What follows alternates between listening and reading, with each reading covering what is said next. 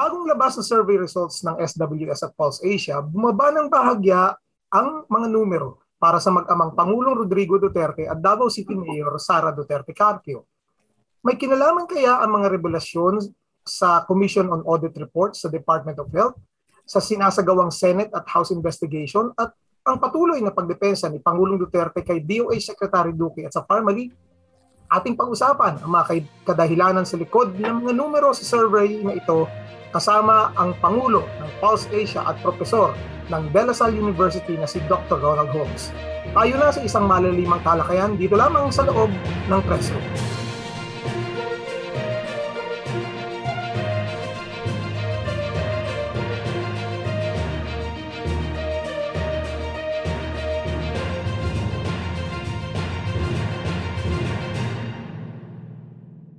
Isang magandang araw po sa inyong lahat at welcome inside the press room kung saan ating pinag-uusapan ang mga mahalagang issue ng ating bansa kasama ang ating mga reporters at newsmakers ng ating bayan. Ako po si Romel Lopez, ang Press1.ph Regions Editor.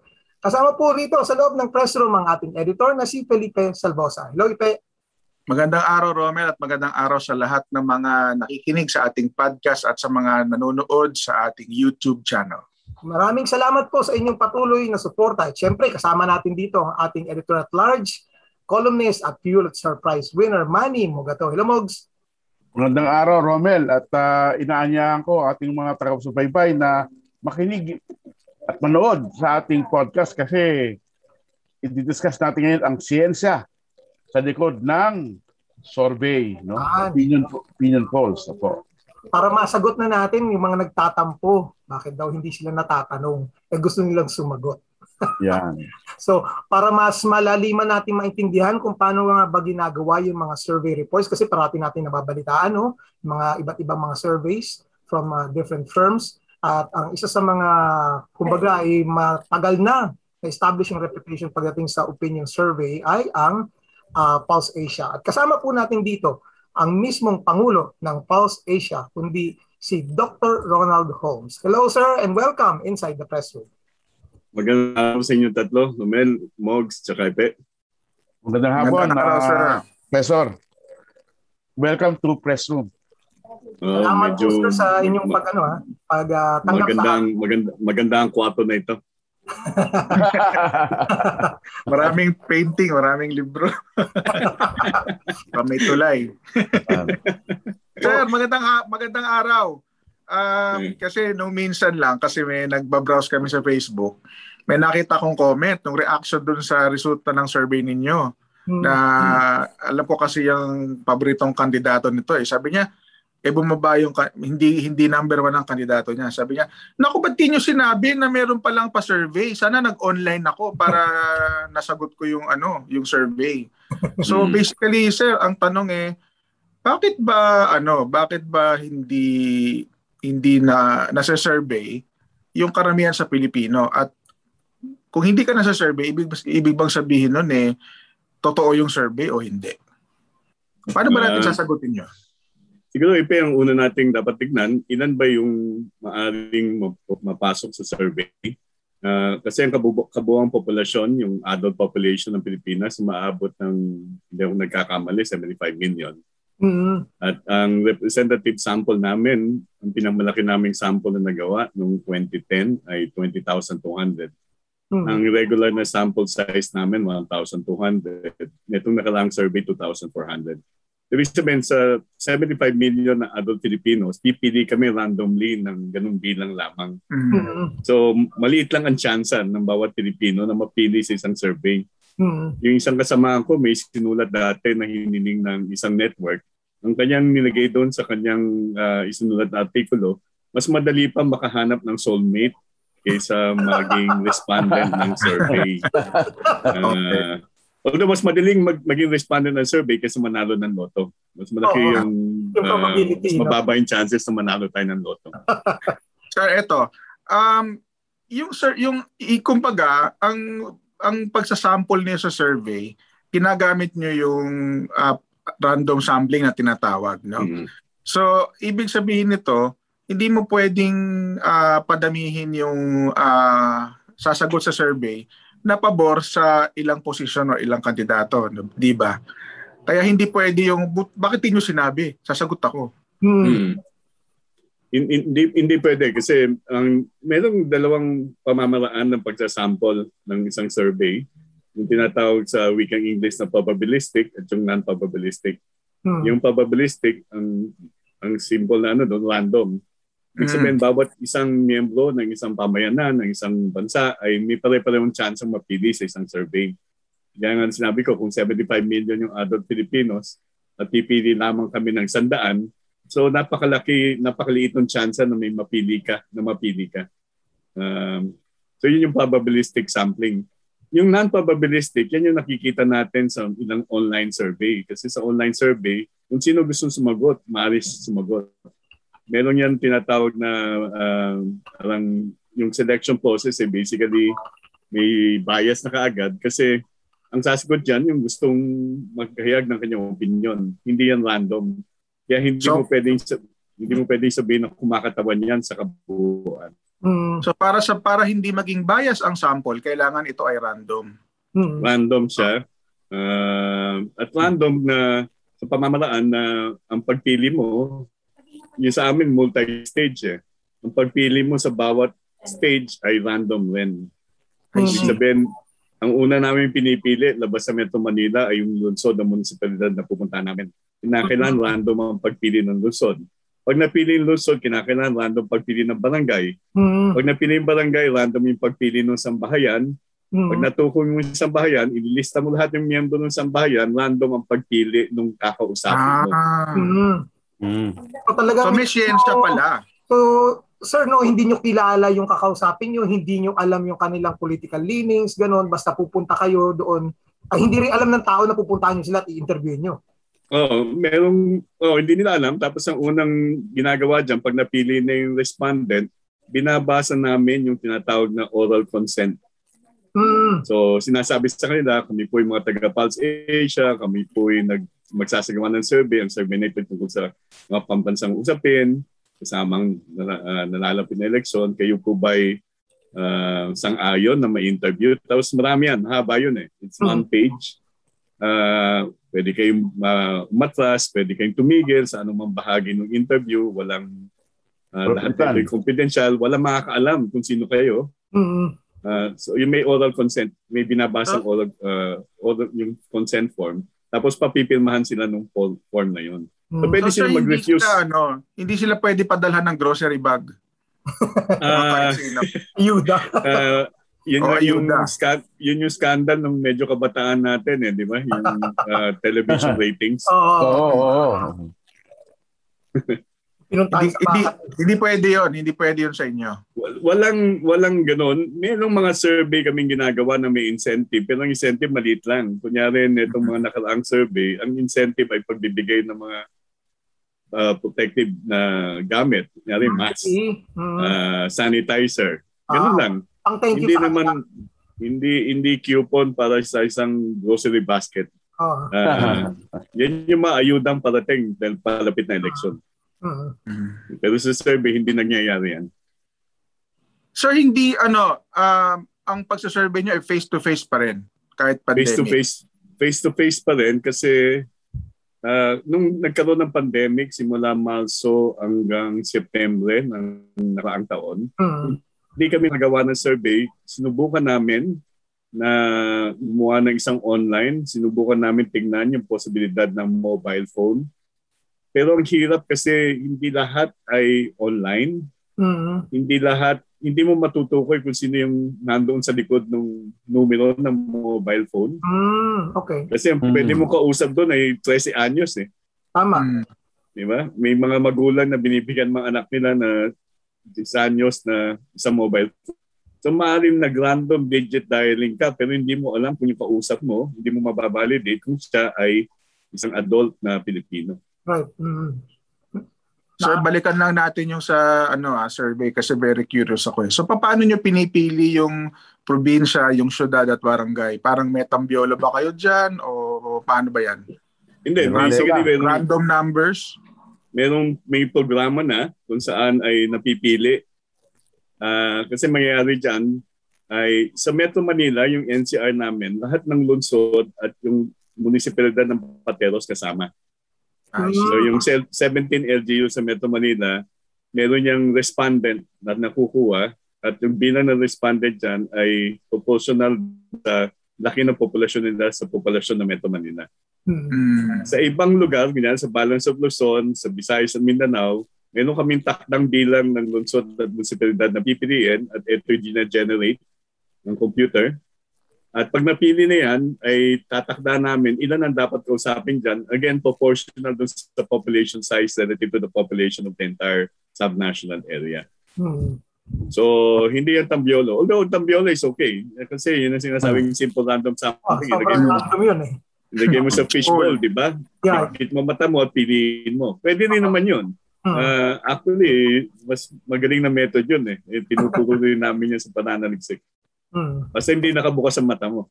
ah, Oo. Professor, di, ah, Professor, baka naman yung iba sabihin eh, namimili kayo sa mga balwarte ng mga kandidato.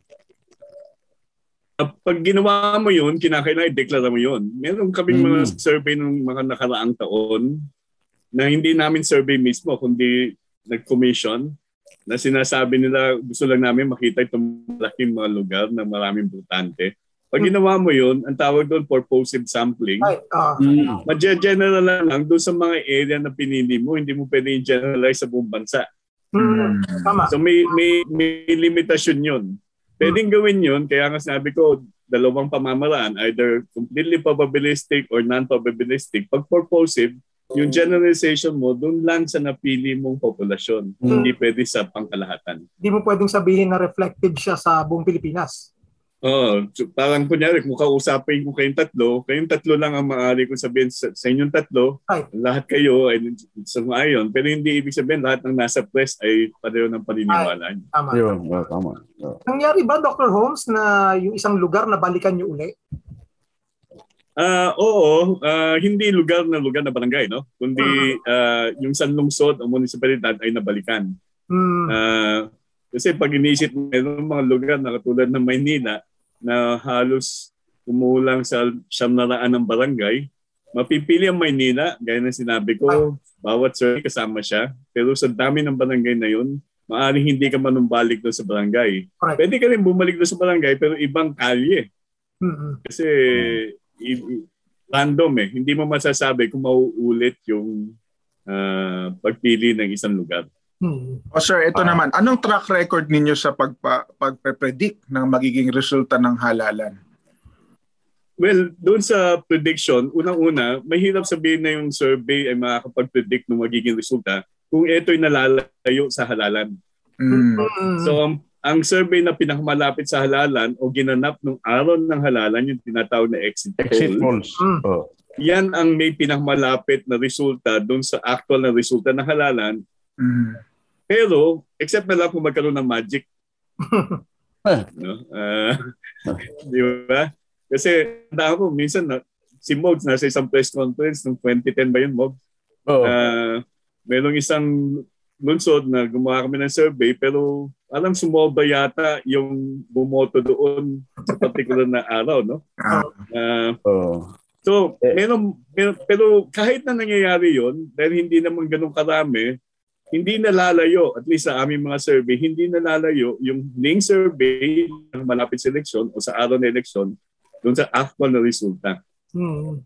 Sa senatorial, yung ranking na lang. Kasi minsan yung senatorial survey namin, sasabihin, itong mga ito tied from 8 to 16. Hmm. So, yung mga number 9, biglang magiging number 13. Hmm. Kasi nga Tama. may, ma- may margin of error. Right. oo. Eh, Di ba Ang parang- kadalasang margin of error ata, Professor, plus or minus 3, no?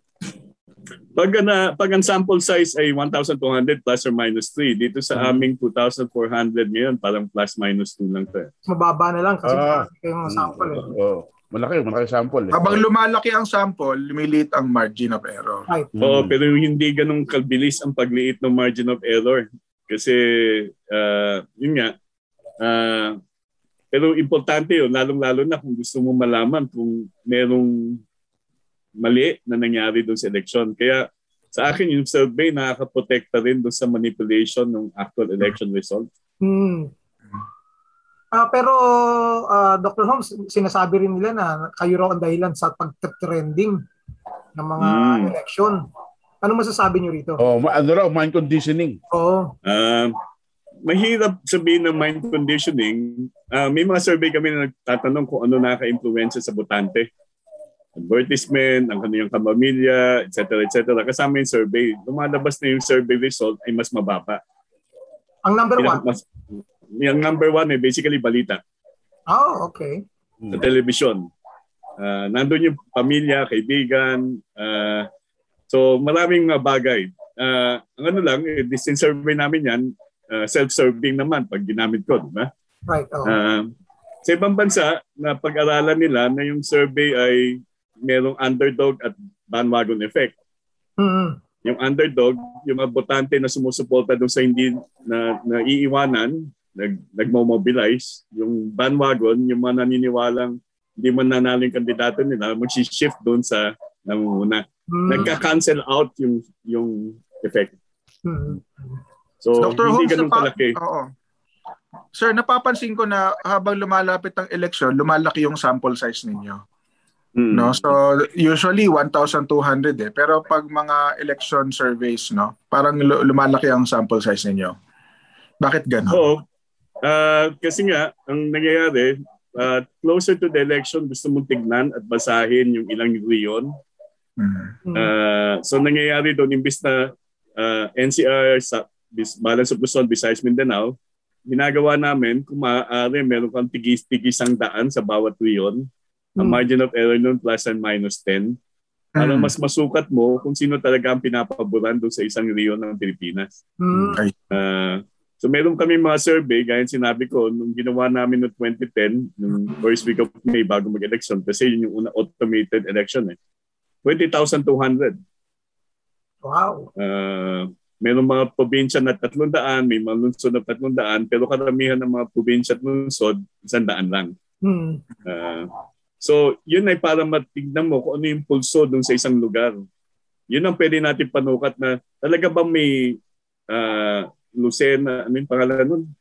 Uh, uh, Pangasinan to Lucena Corridor. Hmm. Talaga may may Pangasinan to Lucena Corridor. Medyo basag na yung ganong konsepto. Pag nakita hmm. mo yung voting patterns in previous election. Interesting. Nagdi- nadidivide yung area. Hmm. Iba-ibang kanila sinusuportahan. So, Ay, uh, mag, mag, mag-exit polls ba kayo? Mag-exit polls ba kayo? Pag uh, baka hindi unless uh, popondohan yung tatlo. Ayun. Pag, pag exit polls ba, ilan ba ang kailangan i-survey nyo doon? Well, ang exit poll, kinakailangan talaga lakihan mo ang sample. Normally, nagta-target ka ng, let's say, mga 15,000. Pero para makakuha ka ng 15,000, kinakailangan mag-contact ka ng labis doon. Kasi may ah. refusal eh. Right. Uh, pag hindi mo nakuha yung pinakda mong bilang, hindi mo makukuha yung sinasabing margin of error na gusto mo makuha. Mm-hmm. So, ang nangyayari doon, mas marami kang gustong pin, uh, nilalapitan para makuha mo yung yung uh, uh, targeted number. Mm-hmm. Kaya medyo mahal siya. So, Professor, mahal siya. Sino pong, sino pong, Professor, sino pong nagpo-pondo ng mga survey na ginagawa nyo? Maliban sa uh, Yung sa aming sariling pondo yan, Mogs, kasi hmm. sa tinagal ng aming kumpanya, nangyayari, meron kaming, ang kasi non-profit, non-stock kami, yung aming mga subscriber dumadami pag lumalapit ang eleksyon. Mm-hmm. At uh, kumbaga parang yung uh, may period naman para kami nag-hibernate, walang, walang subscriber. Ang ginagawa namin, iniipon namin yung pagkain na, na nakuha namin yung sa peak season at yan ang ginagamit for the surveys after the election. Ah, okay. uh, yan yung para sa aming quarterly survey. Um. Kaya yung subscription nagpipik pag malapit na eleksyon. Tapos pagkatapos ng eleksyon, meron ka mga paling subscriber pero hindi ganun karami. Hmm. Sir, so last question na to ko sa metodolohiya nyo. Sa exit poll, um, magkano ba ang kailangang gastusin doon para makapagmuhan ka ng isang exit poll? Uh, hindi ko na matandaan. Siguro nung 2010, uh, ah, kasi pag ganyan, ibig sabihin, mga, mababa na siguro ngayon matagal na yung 2010, no? inflation adjusted na yan. Hmm. So siguro mga 40 milyon. Ah. Okay. Malaki pala. Oo. Malaki So, pala. Oo. Kung divided by 3, tatlo kayo. So, Hindi kaya pag binenta yung mga painting, eh, baka kulang pa. Tataya muna ako sa loto. Pero di ba, di ba usually mga networks yan na nag-sponsor ng exit polls? di ba? yeah, sa ibang bansa, normally, media talaga ang gumagawa ng mga survey. Media nag-sponsor. Kaso pinasara nila namin- yung isa eh, baka hindi kaya. Oh, Ang huli naming exit poll, ang kapartner namin ay ABS-CBN. Um, so, medyo mahirap. Uh, kinakailangan umanap tayo ng papa. At ano, at um, sa pandemic din, no? mas mahirap ang mobility. Oo. Mahirap na makahanap ng papa sa pandemic. Oo. Sir, punta tayo sa ano, sa Survey resulta nung pinakahuling survey. Hmm. Oo. Baka si Boss Manny may tanong tukol dyan. Okay, eh, ano ba ang major takeaway do sa survey na ginawa ng Pulse Asia bilang political scientist, sir, hindi po bilang ano, Pulse Asia. Medyo ma- ang ang election uh, ay kung batay natin doon sa mga nakalistang pangalan kasi labindalawa at labintatlo yung pangalan na nilista namin sa pagka-presidente at vice-presidente. Medyo dikit-dikit. Hmm. Hindi maaaring sina- masabi natin na lamang ang isa, pero pag tignan mo doon sa presidential, ang lamang lang pag in-apply mo margin of error ni Sara kay Bongbong ay isang puntos lang. Oh, 10 puntos. Doon sa vice-presidente, isa pa lang ang observation point natin na umakyat si Senate President Tito Soto. Maaring dahil sa nauna siyang nagdeklara, Hmm. maaring dahil ah, matagal na siyang bahagi ng programa na nagsasabing apa, apa, apa, aparian ng hulo. Mm. Talaga? Ah, Yung recall, Diba? no? Mas mabilis. uh, popularity, name recall, at netong mga nakaraang linggo bago kami nagawa ng survey ay isa siya doon sa nangunguna doon sa investigasyon ng Department of Health. Ah, so sa tingin niyo, Professor, naka-apekto kay Pangulong Duterte yung investigasyon ng Senate Blue Ribbon? Hindi mo matatanggal kasi malawakan yung balita tungkol doon. Mhm. Hindi naman sa pinapanood ng tao yung Senate investigation mismo, Hmm. kundi laman siya ng balita eh, sa pang-araw-araw. Mhm. Ah, at ah, ang laman ng balita dyan, yung sagutan pa nga ng mga protagonist. Right. yung sagutan ng chairperson ng Blue Ribbon at ng Pangulo mismo. At mismo ang Pangulo ay eh, madalas siya mag-feedcast ng kanyang posisyon at reaksyon tungkol doon sa investigasyon. Hmm. Mm. Hindi kaya... Sir, ba, sa tingin niyo ba sir nag ano na nag kum- nag kumbaga nag-peak na si Mayor Sara Duterte?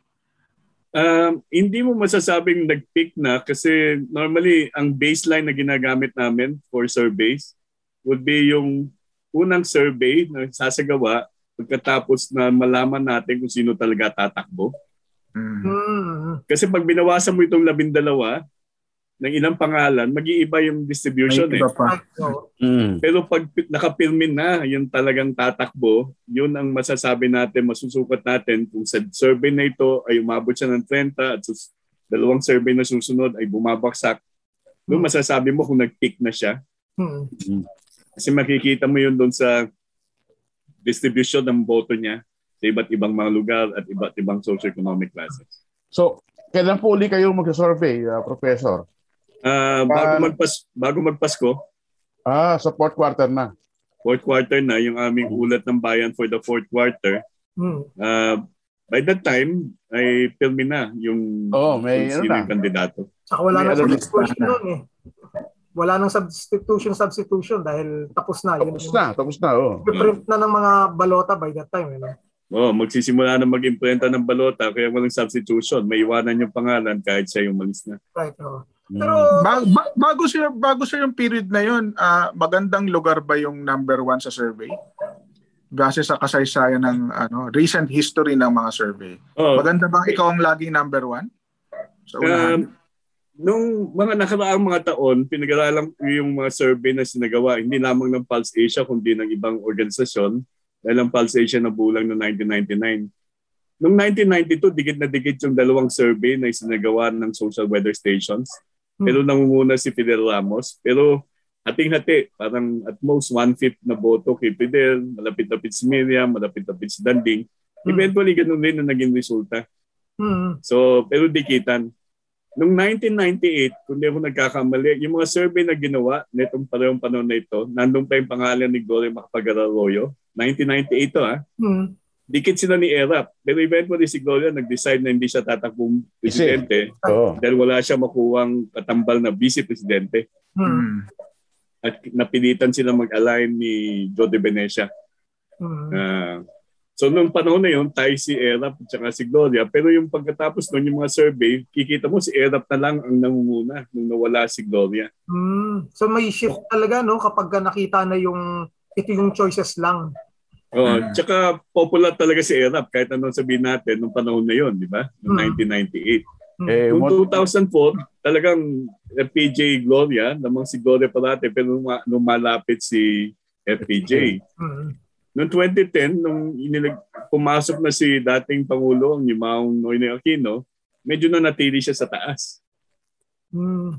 Ah, so hindi siya gaanong gumalaw, bumaba, pero hindi naman nakahabol yung kanyang mga kalaban. Hmm.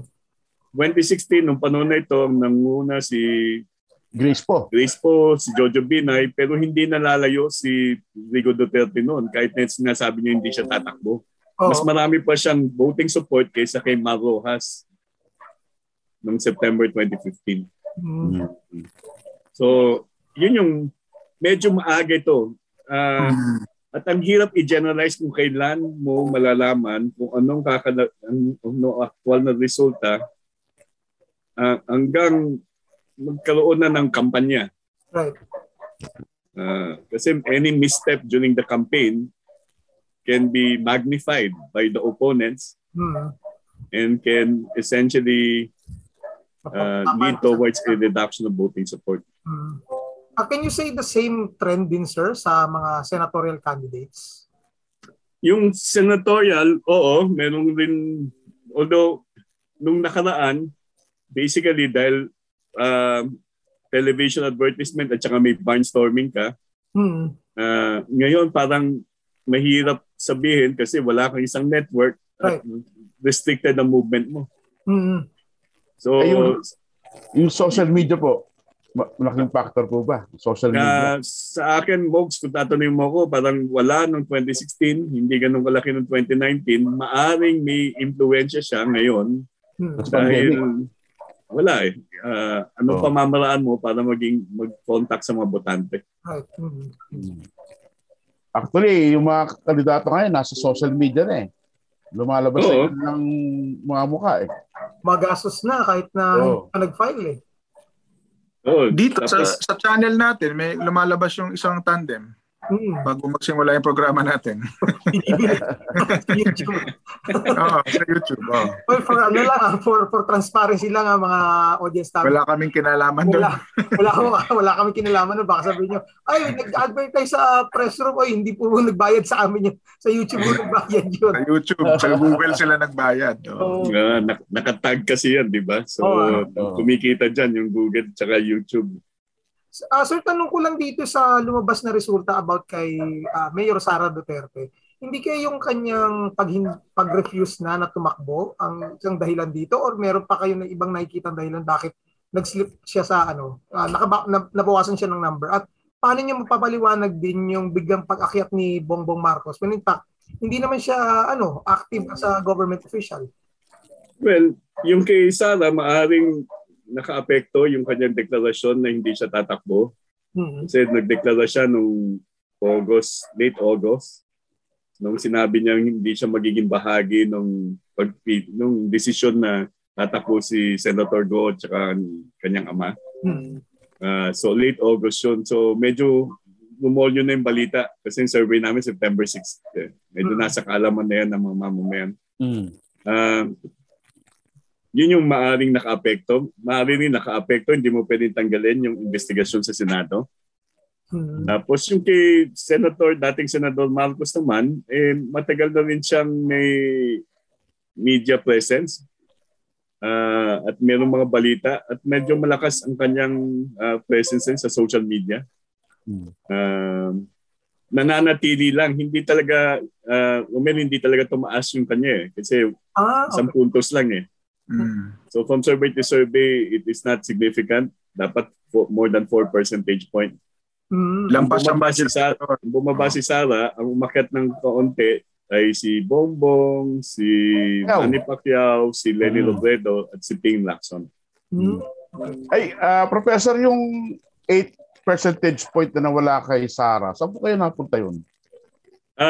Na- na-redistribute din siya. Basically, nag-shift siguro yung suporta. Ang problema dito kasi itong survey na ito, cross-sectional eh. Snapshot. Mm.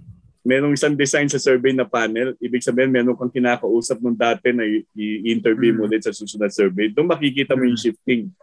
Mm. Mm. Dito, pwede lang natin sabihin, bumaba lang siya dito sa lugar na ito. Hindi ko pwede sabihin na lumipat yung mga botante niya. Mm. Mm. Ah, pero bumaba siya. Kunyari, bumaba ang suporta niyang Sa Mindanao? yung pag, pagbaba sa Mindanao. Right. Oo. Oo, malaki, Ah. malaki.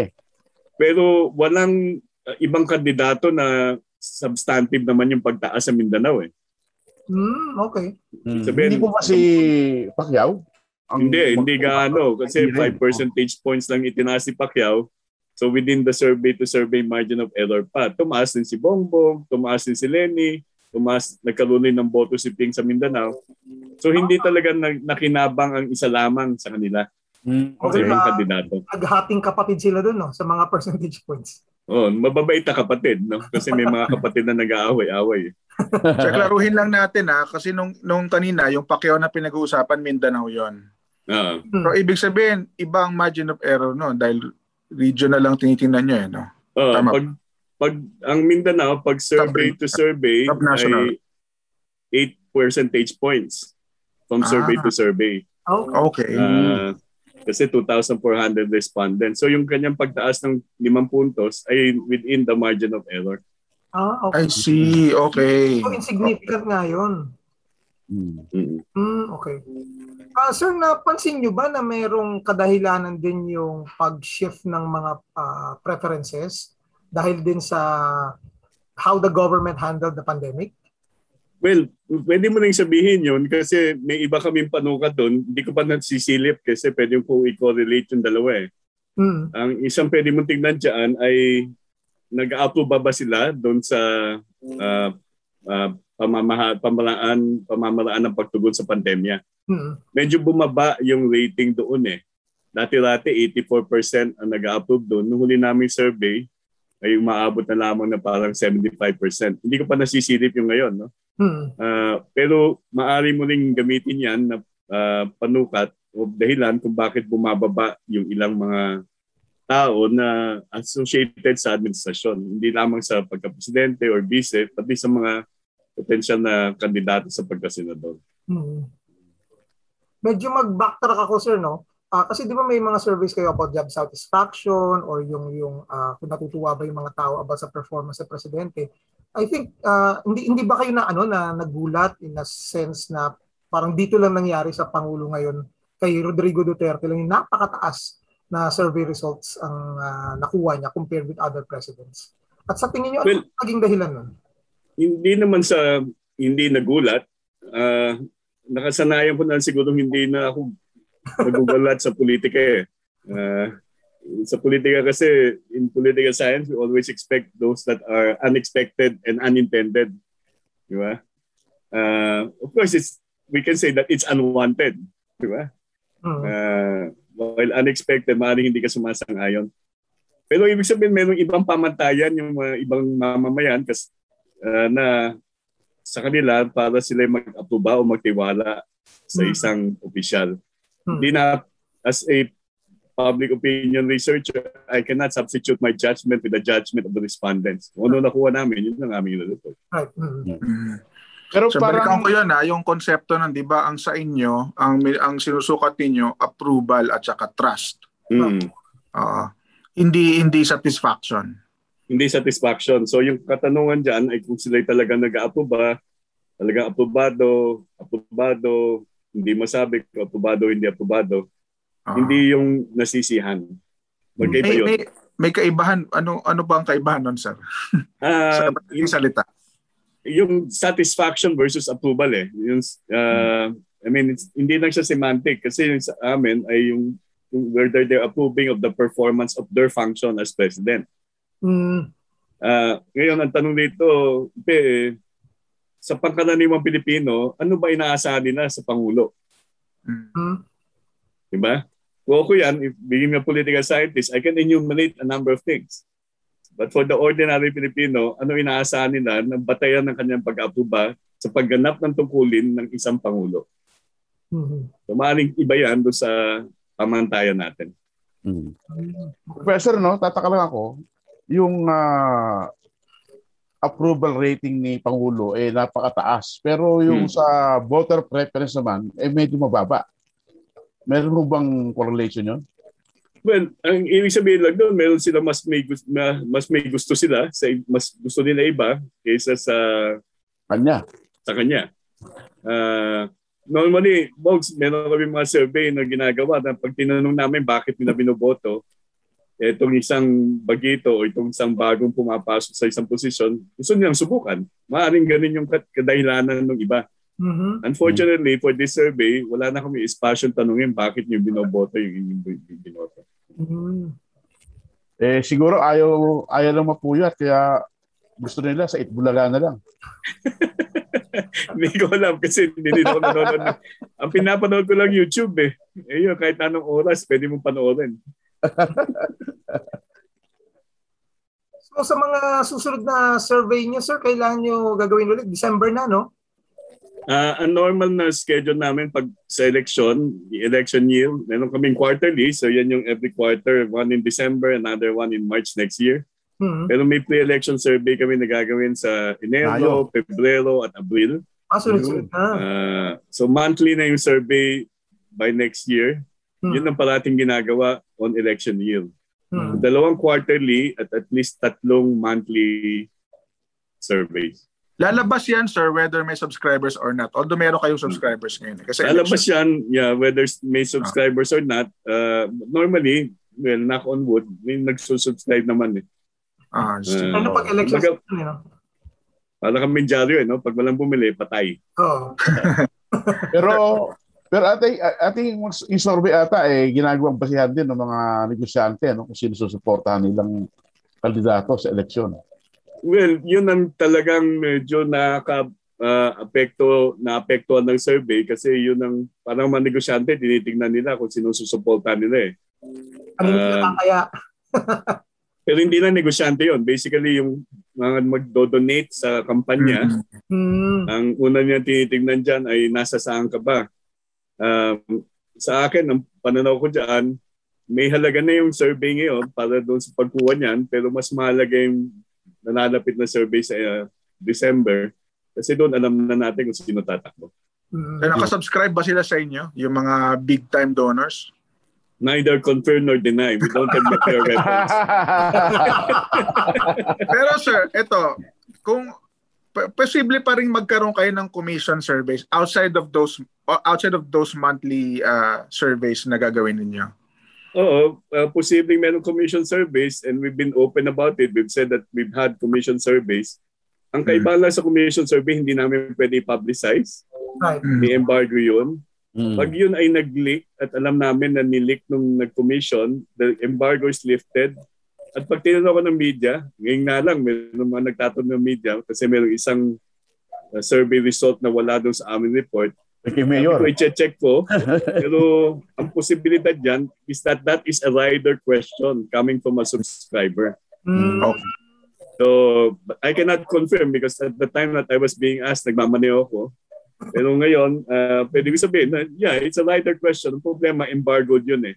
Mm. Uh, Pero yung professor yung nilabas nung nag-leak eh isang listahan lang eh. Kasi ilang, ilang bang, ibang ilan bang list yun? Uh, neither confirm nor deny.